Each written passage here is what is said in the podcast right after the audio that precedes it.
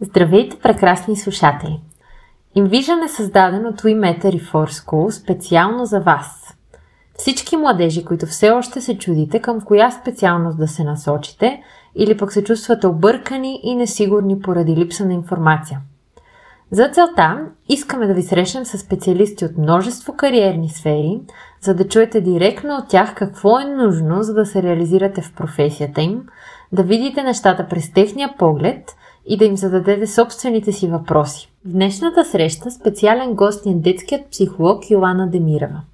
Тя разказва повече за професията, какво се изисква за да успееш като психолог в България, споделя своите съвети и опита си от работа с деца, както и отговаря на всичките зададени въпроси. Пожелаваме ви приятно слушане!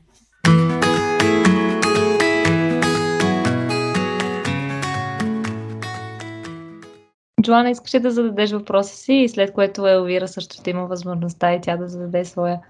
А, това, което аз исках да питам е дали всеки, който просто има желание да бъде психолог, може да стане такъв или трябва да имаш някакви качества или умения, които те правят добър психолог и съответно човек с потенциала в тази сфера. Мисля, че като всяко нещо в този свят, има едни 95% труд и едни 5% талант, които обаче нито ако имаш тези 5% талант, че се развият, ако нямаш 95% труд, както и обратното, дори да имаш 95% труд, ако няма тези 5% талант, никога няма да изпъкнеш в това. Същото е с психологията. Според мен същото е с всяка една професия, която избираме. Ти някъде си добър, някъде за нещо си добър. Нали, не може, примерно, хора, които са добри в точните науки, ти да очакваш те с много учене да станат добри психолози с хаоса на хората в душата им. Нали, респективно, според мен, има си твои такива черти, които ти определят това, че ставаш за добър терапевт. Защото още в началото започнахме с това, нали, как бълва системата и много психолози и какво става с тях. Еми това става, завършват си, после вече си работят нещо друго, правят си магазинчета за дрехи. И много малък процент нали, стават психолози с практика. И това са точно тези, които имат този не 5% талант. Благодаря за отговора. Благодарим ти, Джоана. Елвира, ти си. Аз като Джоана ще задам няколко неща наведнъж, защото така искам да им дам възможност те да задават въпроси, но мисля, че едното е много важно. То е свързано отново с предишния въпрос на Джоана. Ако имаме човек, който ни е близък и примерно е диагностициран, как да постъпиме? В случая, моят въпрос е, ако познаваме човек, за който се притесняваме, че има проблем, и те са ни близки, обаче не знаем точно как да подходим, така че да ги посъветваме реално да се свържат с специалисти или да се погрижат за проблема си. Какъв е правилният начин на подход в тази ситуация? Според мен няма правилен начин за подход, защото тук се влизаш в личното пространство на човека. Правилен начин за влизане в личното пространство няма. Тук по-скоро е много индивидуално спрямо познанството, което имаш. Ще дам пример с себе си, с моята комуникация вие съответно ще можете, според моят пример, да си направите вашата комуникация. Аз да кажа, когато видя, че някоя моя приятелка не е щастлива. Изчаквам известно време да видя, защото може да не съм права. Може само така да преценям. След това я питам как се чувства. И ако отново само това ми повтаря колко е щастлива и така нататък, и така нататък, аз не го виждам, просто решавам смело да я го заявя. И казвам, аз не го виждам това. Ти ми го казваш, но аз на действие не го виждам. Чувам го само, но не го виждам. Тук вече не е на отговорност тя дали ще ме чуе, дали ще ми каже гледай си работата и така нататък. А когато говорим примерно за семейството ми, знаете, ние българите сме много немърливи към здравето си.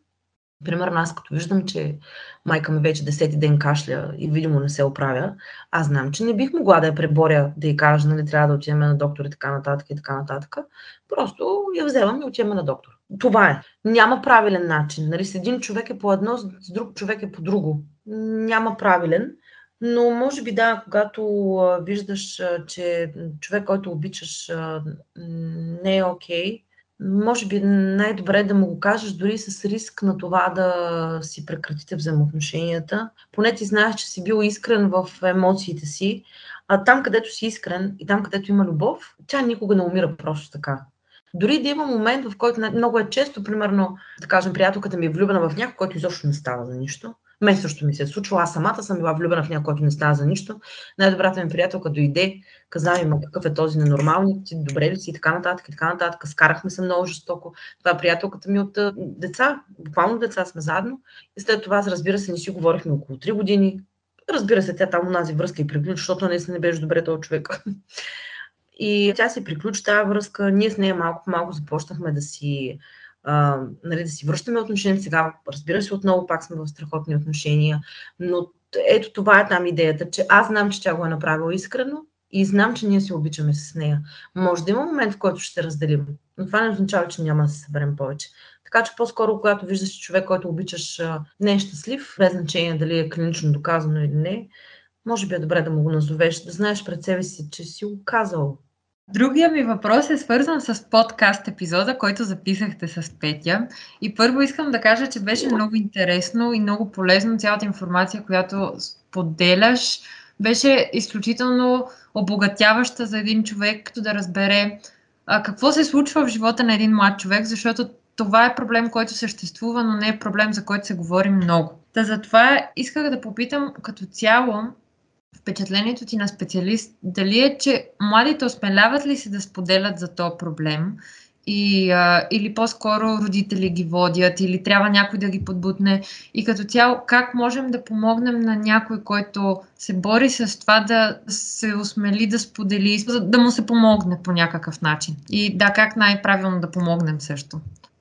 Аз мисля, че тогава го говорихме това с Петя. Ако не сме, ще го кажа сега, ако не, ще го повторя пак.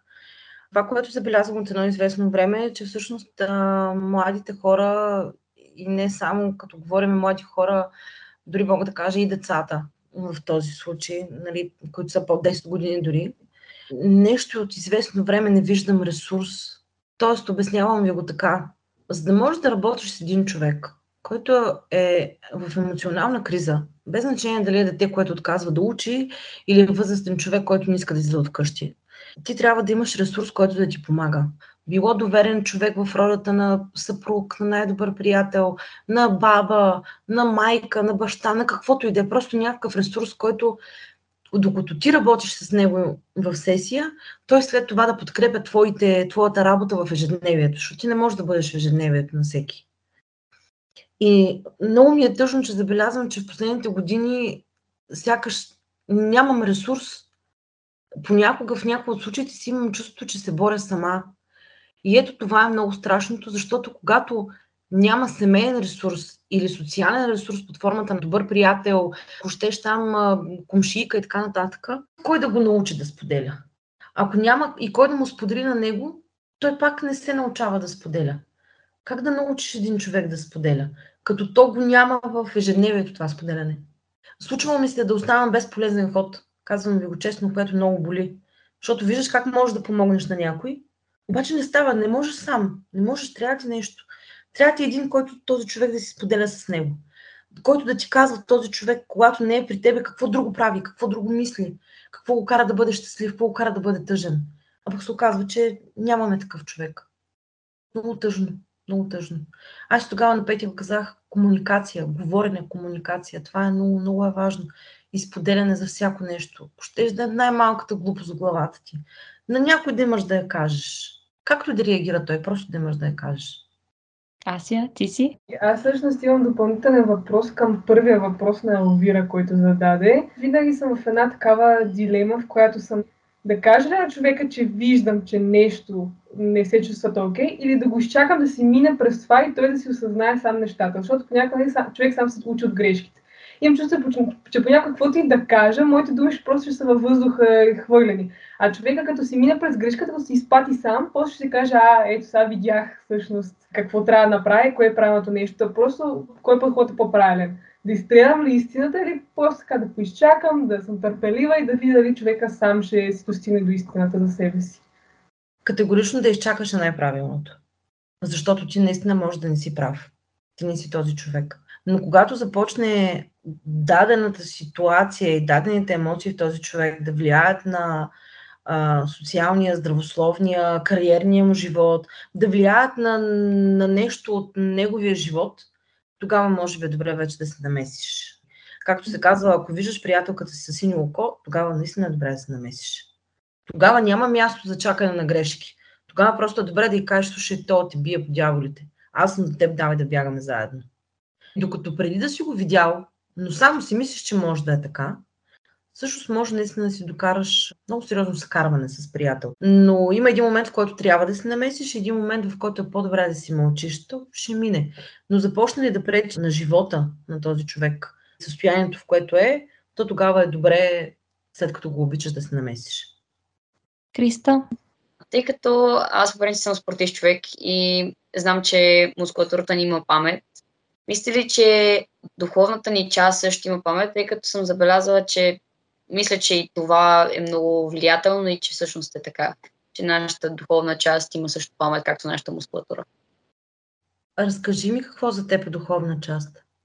Духовна част имам предвид от нашите мисли, нашите травми, примерно както когато се случи при удар при тялото, когато се удари веднага мускула, се свива и се стяга с защитен механизъм. Мислите ли, че точно по този начин хората правят защитни механизми по повод а, справянето с ситуациите? И че всъщност това им прави точно е такива тип памет всъщност. Със сигурност. Всяка болка прави защитен механизъм. Без значение каква е, дали е физическа или емоционална. Нямаш вариант да не ти се случи. Дори да не искаш, то пак ти се случва. То е вътре в теб. Тук само, че за паметта мога да ти го обясня така. Обикновено всяка рана си има лек.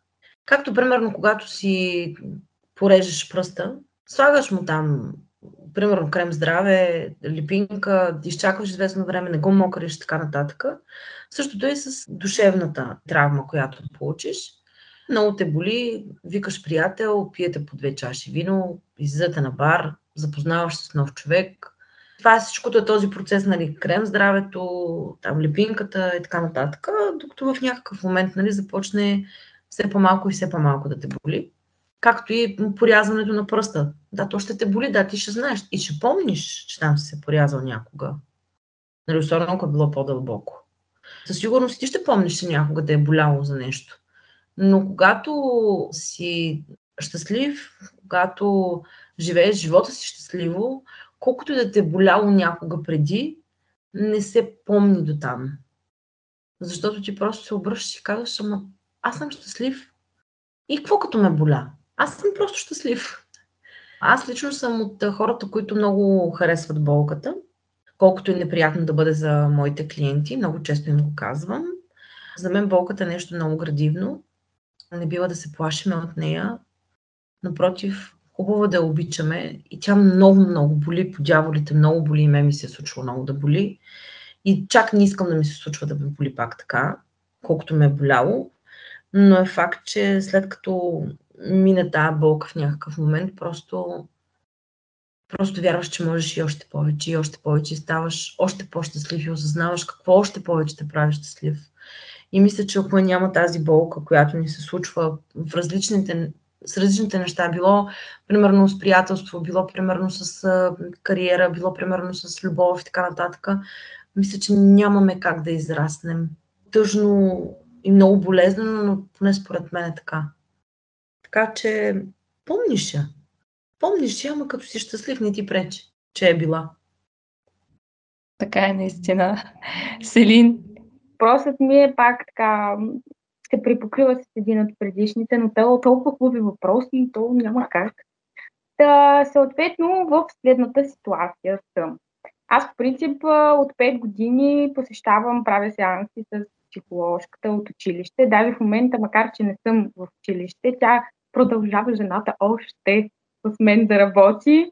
И честно да ви кажа, много голяма промяна има в мен още от тези първи сеанси, които, боже, като си спомня какъв депрес бях, леле.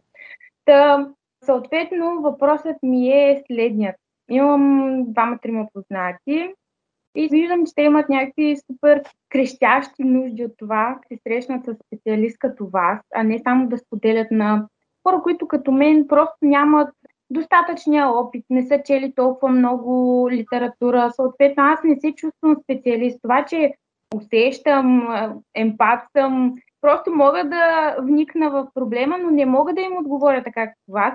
Това ме навежда на мисълта, че едва ли не в България още от детската градина винаги са ни казвали, ако имаш проблем, не се карай с децата. Ако имаш проблем, а, не дей да м, пипаш чуждите играчки, ти си имаш свои. Това криене на, а, да кажем, дори малките неща, една близалка, бомбонче, това още от тогава ли ни се закодира в мозъка, че нашите неща са наши, т.е. нашите мисли са точно в един предел, в нашата си турбичка и никой общо взето не трябва да ни помогне тая турбичка да се разтвори и съответно да споделим нашите бомбонки с другите. Не, според мен не е оттам. За мен, когато човек не може да споделя, това означава, че е емоционално незряло и категорично мирогледа му е доста по-тесен. Имам в предвид, ако един човек сам не осъзнава колко може да му помогне един специалист, ти каквото и да направиш, няма как да ти се случи да му помогнеш за това нещо. Може би тук е добре в някакъв момент този човек се ще, се ще бъде емоционално по-зрял. В някакъв момент се ще прочете повече книги. Все ще повярва в това, че може да сподели нещо. Че може да отиде при специалиста, не само на приятел да казва. А и още нещо има много важно. Има хора, които те просто те нямат нужда да чуят среща какво има да им кажат. Те просто имат нужда да говорят.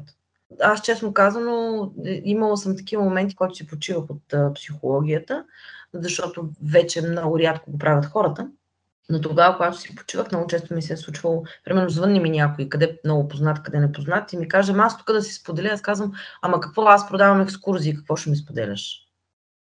Нали, просто всичко приключва до там, защото аз наистина продавам екскурзии, какво има да ми споделя на мен? Да си намери психолог и да си споделя с него.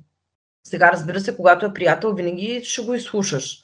Но пък той, ако ти е приятел, ти можеш смело да му кажеш, ти имаш нужда от това. Или защо не опиташ с това? Аз не съм до там адекватна да ти помогна. Но когато е приятел, комуникацията върви по друг начин. И ти нямаш проблем там да кажеш каквото иде. А когато е непознат или малко познат, тогава няма никакъв проблем да се обърнеш да кажеш, ама аз всъщност уча микробиология и вирусология, не те разбирам. И да се приключи. Защото има хора, които наистина имат нужда просто е така да изливат ни неща, да го излеят върху тебе, да ти дадат тази тежест и ти после се чуди какво ще правиш. Не им е важно ти какво ще им кажеш, не им е важно някой да им помогне. Не, те знаят как да, как, какво трябва да направят, за да им помогне. Нали, за да се чувстват по-добре, но не искат. Това са хората жертви, на тях така им харесва. Така че не ставай храна за жертвите. Няма нужда от това. Относно това, което казахте, че според вас този човек, който не е споделя в дадения случай, е емоционално неинтелигентен. Мислите ли, че всъщност точно защото е емоционално интелигентен и знае каква, примерно, болка ще причини от срещите хора, които, когато им каже своята болка, тъй като най-често, когато ти си крил много, много, много неща от някой уж твой близък човек, ти предпочиташ да продължаваш да ги криеш, тъй като знаеш, че след това щата ще бъде доста в по-голям мащаб тъй като той ще бъде първо наранен от това, че не го е знаел, след което ще се опитва да разбира, след което и той ще почва да получа тази болка, която имаш. Всъщност не мисля ли, че по-скоро този човек достатъчно си е преценил капацитета и силите, за да не го направи. А не защото е просто емоционално интелигентен. Той си знае емоциите, просто знае, че тези емоции биха оставили в другия човек подобни, а той не иска да оставя такива. Честно казано, такава синовна обич познавам само между майка и дете. Не познавам чак толкова синовна обич между други хора. Без значение дали ще бъде човека в живота ти, без значение дали ще бъде най-добрият ти приятел и така нататък, за да може да се стигне до там, че този човек да в болката, която има, да помисли първо за теб. Не ми се струва много възможно това. Сигурно до някъде е така, защото човека, който те обича на лицето на партньор, той със сигурност поставя също теб нали, на първо място. И тогава е възможно нали, този човек да не ти споделя какво що наистина, за да не провокира тези чувства в тебе, на тебе също да ти е трудно. Но в някакъв момент, когато говорим за много-много силна болка, там няма мислене, там само боли, там само чувстваш. Там мислене няма. И според мен единственият човек, който няма да си позволи да ти сподели, защото тебе много ще те заболи, това мисля, че само майката като, като обич. От там нататък не съм убедена дали тогава, когато много ни боли, ние успяваме да мислим за някой друг, освен за тази болка в себе си. Не съм сигурна. Може да има такива хора, виж, може и да греша. Но просто някакси, в момента, когато ти отговарям, ти отговарям спрямо себе си, което в никакъв случай нали, не е миродавно. Аз не съм повече от никой, така че нали, може да има хора, които пък наистина да се умяват да бъдат по-емпатийни от мен и повече да контролират болката си, за да не наранят нали, с тази болка от срещния човек. Но аз лично, когато много ме е боляло, ми е било много трудно, ако искам да споделя, да не го направя. Напротив, аз имам необходимостта да го направя и знам, че така ми минава. Но пък отново, ако говоря за себе си, тогава, когато наистина, ма наистина много боли, връщам се пак на това, че болката обича тишината. Тогава всъщност просто не споделяме. С никой, по никакъв повод.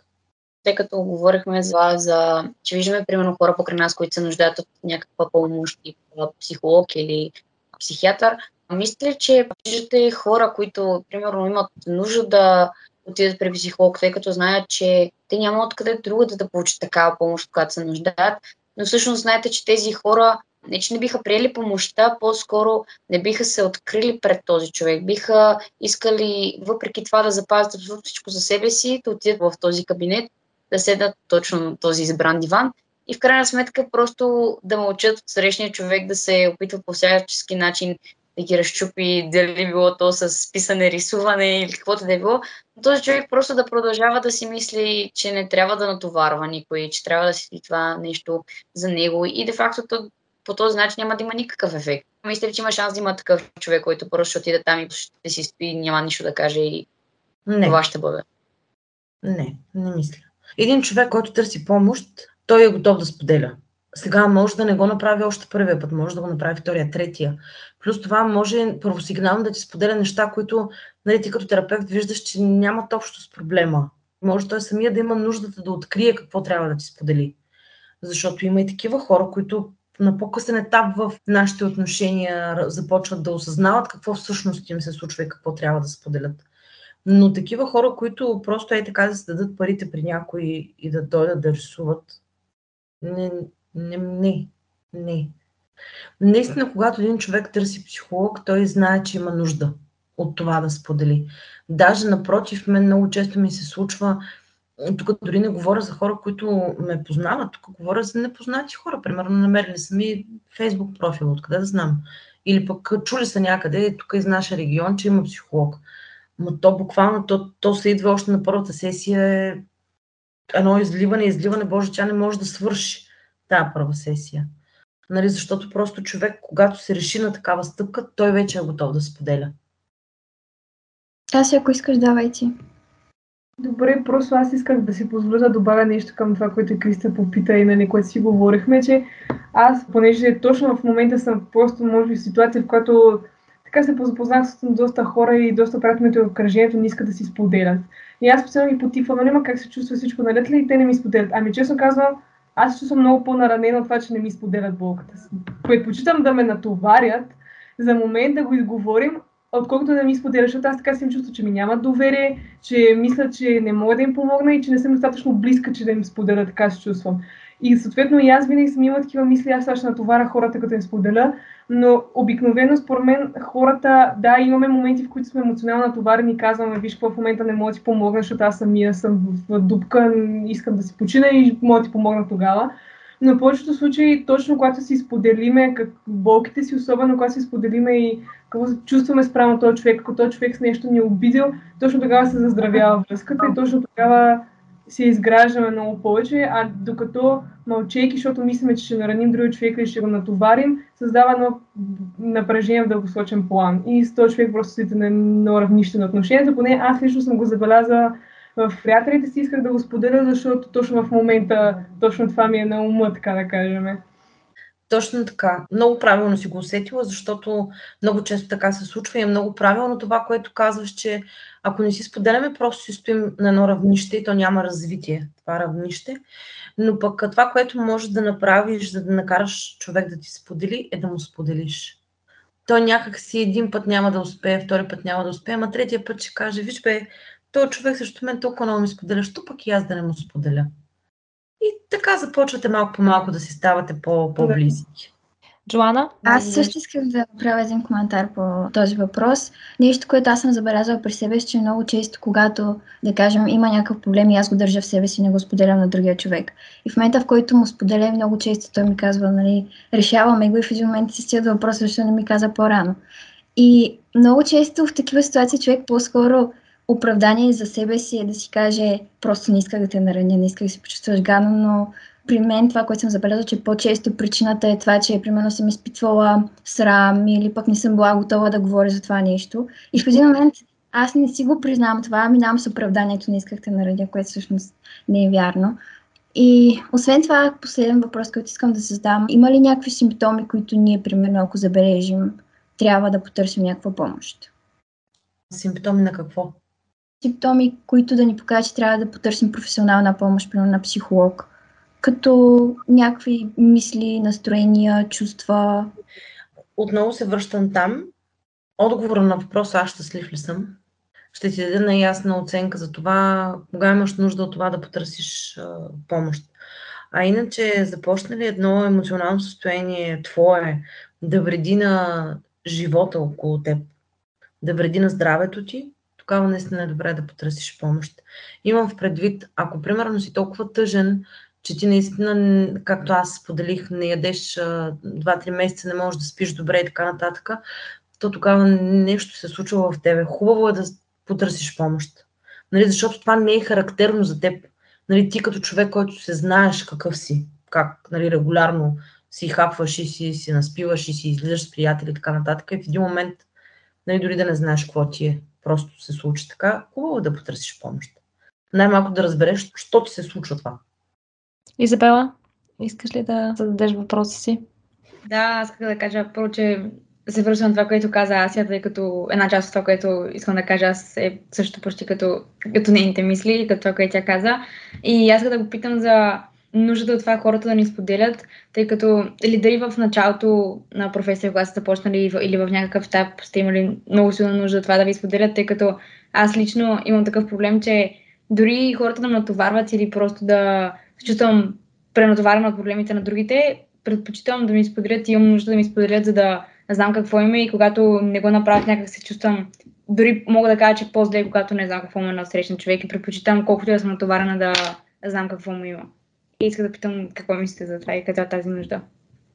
Това идва в един момент, в който вече започнеш да бъдеш по-сигурен в себе си. Тогава идва и края на тази необходимост. Аз също съм била така. Също съм предпочитала човек да ми сподели какво, отколкото прено да ми мълчи, когато се пребера вкъщи. Но с времето, когато започнах да ставам по-сигурна в себе си, по-спокойна с себе си, по-сигурна в действията си, в емоциите си, в присъствието си, където и да е, сега знам, че когато се прибера, примерно вкъщи майка не говори, аз виждам, че нещата не са окей. Но си давам ясна сметка, че аз не съм направила нищо за това. Но това става само тогава, когато вече вярваш в себе си, че не си ти виновен за това нещо. И това става тогава, когато започнеш да имаш доста повече вяра в себе си и в твоите възможности. И тогава просто се обръщам и казвам, ми да, тя не говори, мога да я попитам, какво става, всичко наред ли? Ако отново не ми отговори, това не е избор, то не е мой но пак ти казвам, ще дойде един момент, в който ще бъдете много сигурни в себе си в този живот.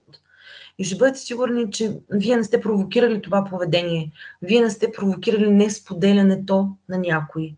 Напротив, това тогава ще го отдавате на различните по-правилни неща. Примерно, ако един човек не иска да си споделя с тебе, то може да бъде, аз примерно много често не си споделям, защото не знам как съм.